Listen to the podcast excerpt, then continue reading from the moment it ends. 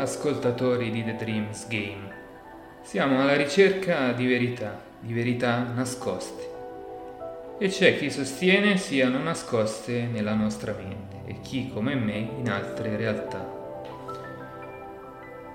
C'è dell'inspiegabile mentre dormiamo.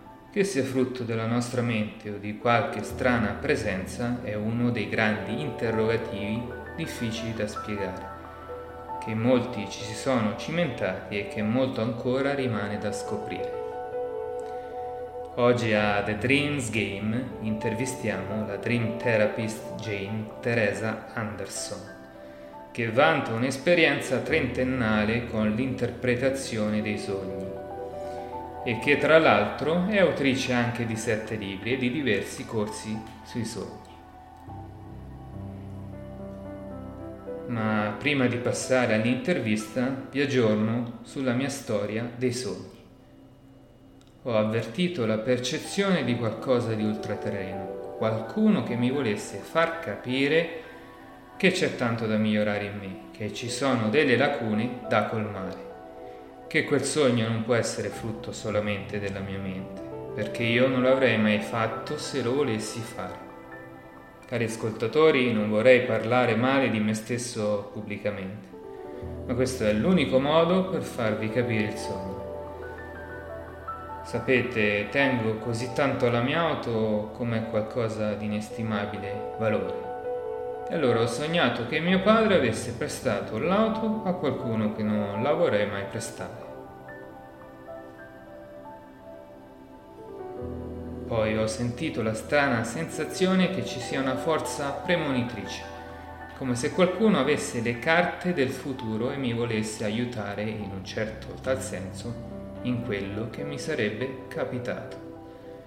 Questa volta mi è andata bene perché non sempre va così con i sogni, ci sono anche sogni veramente brutti.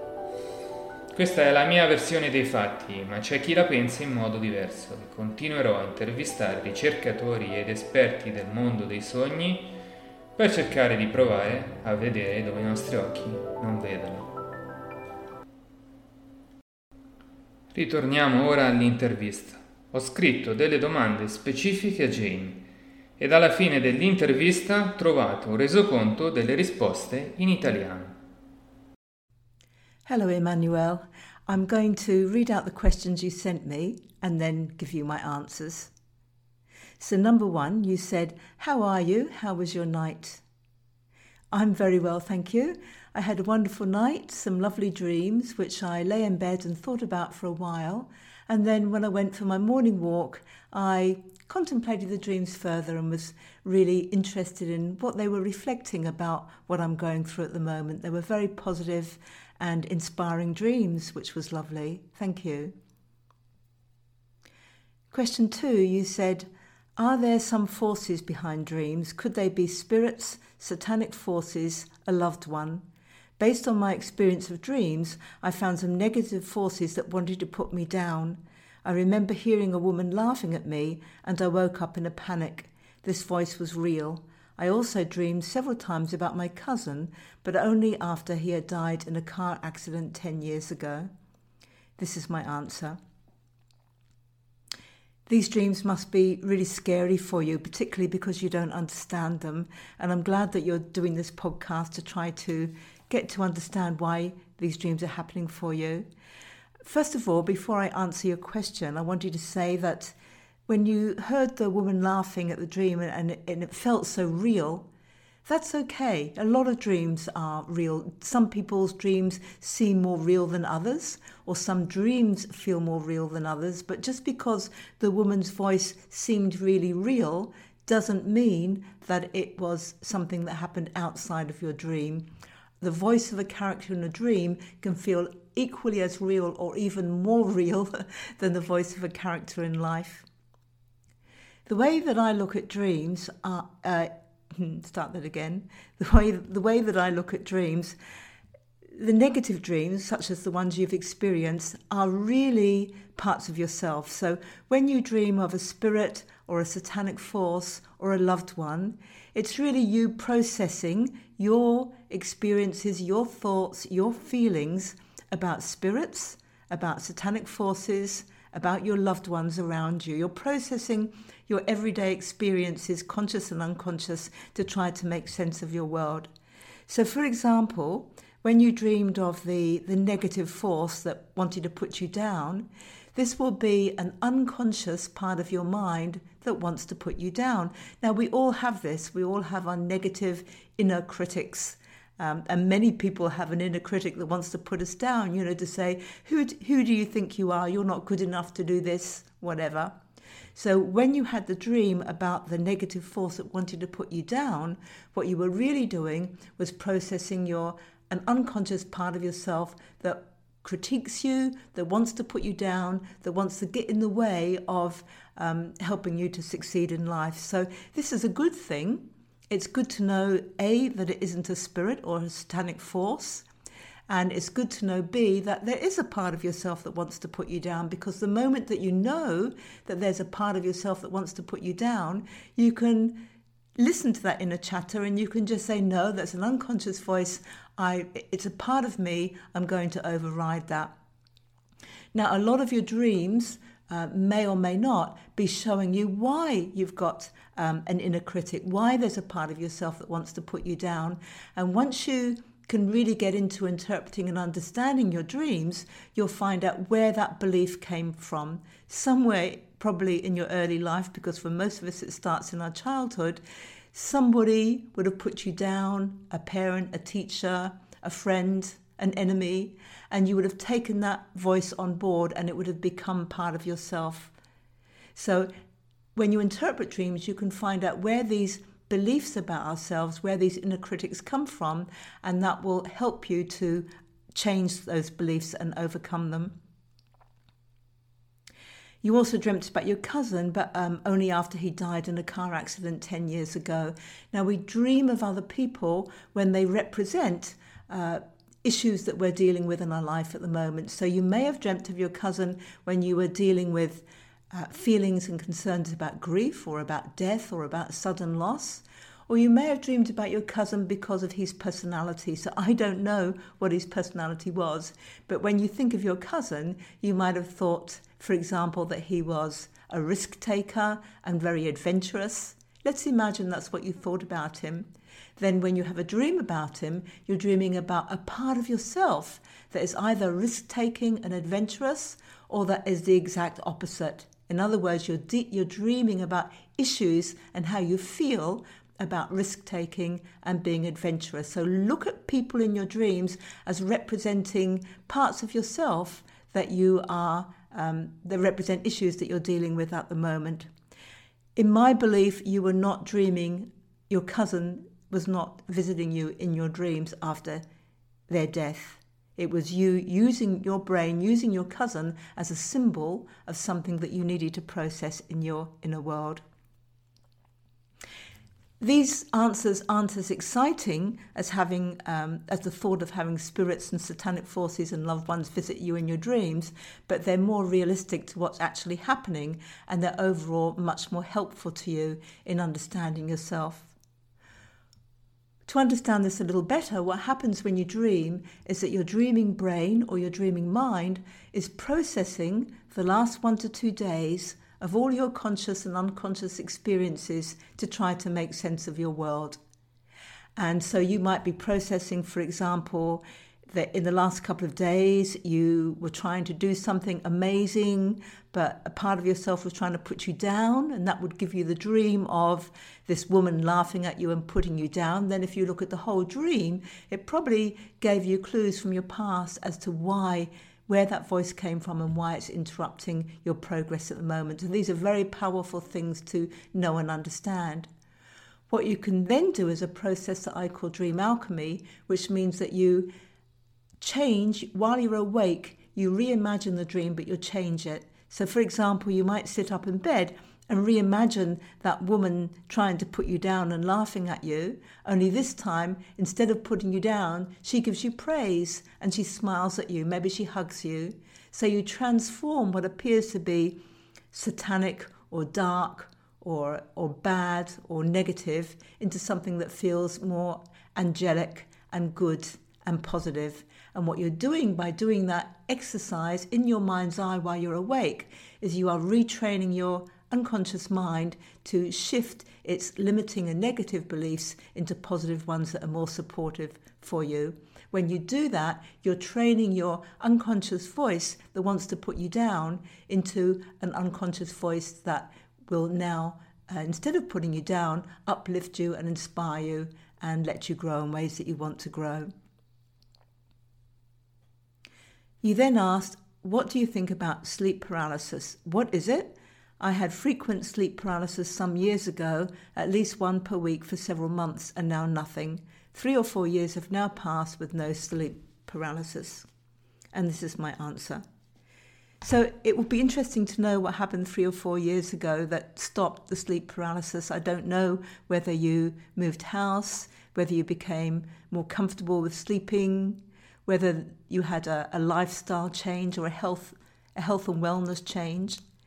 But what's sleep paralysis? Sleep paralysis is actually a normal thing that happens to all of us. When we go to sleep and we start dreaming, the last thing we want is for our body to get up and start acting out our dreams. So as you fall asleep, your brain tells your nerves and muscles to stop moving so that you stay in bed and you stay nice and safe. The only muscles that move are your eye muscles, which you can see when you look at someone sleeping and you see their eyes in rapid eye movement moving about all over the place. So your motor muscles are prevented from moving to keep you safe. That's sleep paralysis. It's a great thing.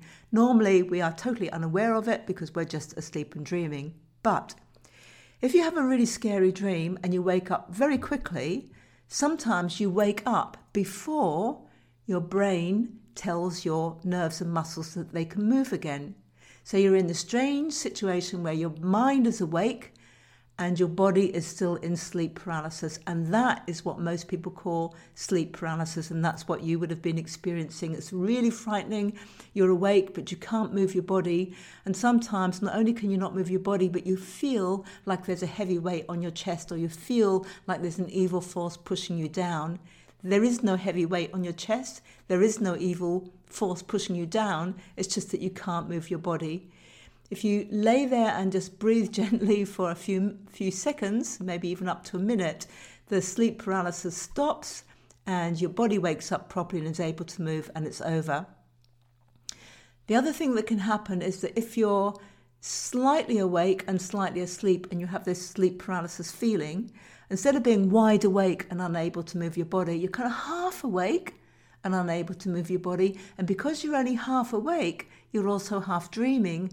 And that's when you begin to imagine that you're seeing ghosts or spirits or evil forces or evil presences in your room pushing you back on the bed or holding you down. So you're half dreaming, half awake, but it is just the physiological sleep paralysis. It's just your body not letting go of not being able to move. So it's a really safe mechanism that's meant to keep us safe, but it gets really scary if your brain wakes up while your body's still doing it. And why it may have changed three or four years ago for you may have been because you may have undergone a physiological change, maybe got healthier, maybe had less scary dreams so you didn't wake up quickly, something along those lines. You then asked me to tell you a little bit about me. So, my name is Jane Teresa Anderson. I've been working as a dream therapist and dream analyst for over 30 years. I began by researching people and their dreams and their dream habits and wrote a book about that, which was published in 1994 called Sleep on It. That's now out of print, of course, but since then I've had seven books on dreams and dreaming published, and I've been working with people and helping them to understand their dreams and their lives ever since. My most recent book is called Bird of Paradise, and it is a whimsical memoir about my life, incorporating tips on how to work with your dreams and the mysterious goings on that happen in your life. You can also still get another book I wrote called The Dream Handbook, which takes you through the main common dreams and what they mean and how to work with them with Dream Alchemy. You can go to my website at janeteresa.com where you can find out all about my books and read lots of blogs on dreams and dreaming. And you can also find out about my courses. I have lots of courses, beginning with one called How to Interpret Your Dreams Step by Step, which is an online course which you can do at your own time, in your, in, at your own pace. And it's at the Dream Academy, and the address for that is dream academy online.com. That's it. I do a lot of work on radio and sometimes television uh, as well as writing. And um, yeah, and of course, like everyone else, I go to bed at night and dream. And I am delighted to be able to wake up and understand myself and my life more clearly through interpreting my dreams in the morning. I hope this helps, and I wish you every success with your podcast series, Emmanuel. Thank you.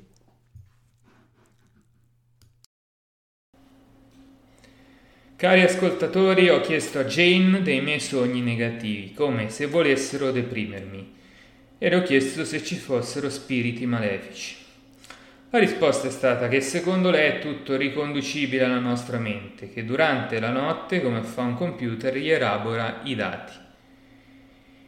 E per lei è la rielaborazione di qualche esperienza negativa, un passato di sofferenza, di quando ero più giovane ed anche quella risata malefica che ho sentito è forse espressione di un sogno e non di forze negative. L'altra domanda è relativa alla morte di mio cugino, quasi a prospettare una sua presenza dopo la morte nei miei sogni. Ma anche a questa domanda la risposta è inerente al mio stato attuale, a delle difficoltà che mi fanno ripensare a mio cugino. In conclusione, non è mio cugino, sempre secondo lei, che mi fa visita nei sogni.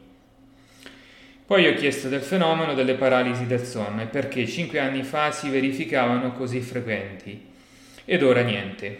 E anche qui la sua opinione ricade su uno stato fisico, un cambiamento nello stile di vita, un miglioramento dello stato di salute o l'avere meno incubi durante la notte.